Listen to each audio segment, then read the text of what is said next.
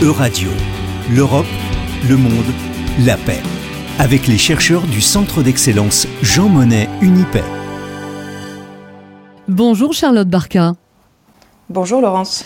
Alors c'est l'heure de l'Europe, le monde, la paix, notre chronique hebdomadaire du Centre d'excellence Jean Monnet Unipaix. Aujourd'hui donc nous avons le plaisir de vous accueillir. Vous êtes maîtresse de conférences en civilisation britannique à Nantes Université. Vous nous proposez de retourner 25 ans en arrière. Il y a une bombe, tribunal, Oma, 200 kilos, rue principale, explosion dans 30 minutes. C'est le message reçu par téléphone le 15 août 1998 à 14h30 par une salle de rédaction à Belfast. Quelques mois plus tôt, l'Irlande du Nord célébrait l'accord du Vendredi Saint, ou accord de Belfast, signé par les gouvernements britanniques et irlandais, ainsi que par la plupart des partis politiques nord-irlandais.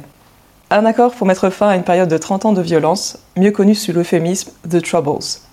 Pourtant, ce 15 août 1998, quatre mois après la signature de l'accord, va se produire dans la petite ville d'Oma le pire attentat de l'histoire du conflit. Qui avait intérêt, Charlotte, à compromettre l'accord du Vendredi Saint? Le coup de téléphone provient d'un groupe paramilitaire nationaliste dissident qui se fait appeler la Real IRA, l'IRA authentique. Ces dissidents rejettent le processus de paix, considérant que le Sinn Féin et l'IRA provisoire ont trahi leurs idéaux en acceptant de renoncer à la violence. L'avertissement reçu est flou. Il parle d'une rue principale et du tribunal. La police, croyant bien faire, fait donc évacuer la zone autour du tribunal.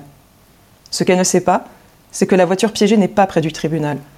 Elle se trouve en bas de Market Street, la rue commerçante, là où de nombreux habitants de la ville font leurs courses du samedi. Précisément là où la police est en train de masser la foule. À 15h10, la bombe explose. Le bilan est épouvantable. 29 morts et plus de 200 blessés. Parmi eux, 9 enfants, une femme enceinte de jumeaux, des catholiques, des protestants et même des touristes espagnols de passage. Jamais une bombe n'avait fait autant de victimes depuis le début du conflit. Quel était son, son effet sur euh, le processus de paix? Au lieu de faire dérailler le processus de paix, cet attentat terrible sera en fait le dernier. L'horreur perpétrée à Homa renforce la détermination de tous les acteurs, et en l'espace de quelques jours, l'IRA authentique déclare la cessation de ses activités. Le gouvernement britannique intensifie la pression sur Jerry Adams, le chef du Sinn Féin, pour que l'IRA provisoire commence à rendre ses armes. Le processus de paix survit donc à Homa. Mais pour les familles des victimes, le combat continue. 25 ans plus tard, après de nombreuses enquêtes et même des procès, ils viennent seulement d'obtenir du gouvernement britannique une véritable enquête publique pour tenter de répondre à cette question lancinante l'attentat aurait-il pu être empêché? Y a-t-il eu des manquements de la part des autorités, avant et après l'attentat?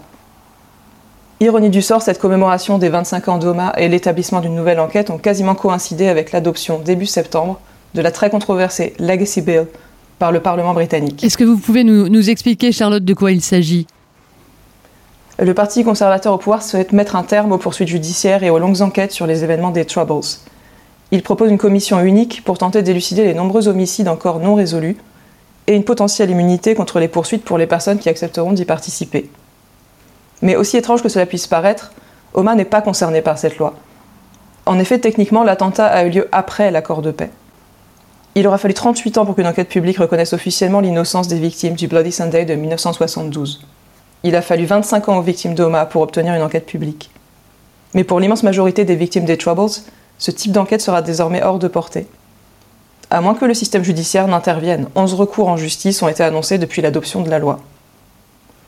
On pourra au moins dire que le gouvernement britannique aura réussi cet exploit très rare en Irlande du Nord, celui de rassembler tous les partis politiques nord-irlandais, mais de les rassembler contre leur nouvelle loi. Oui, de là à penser qu'il l'aurait fait exprès, on ne sait pas.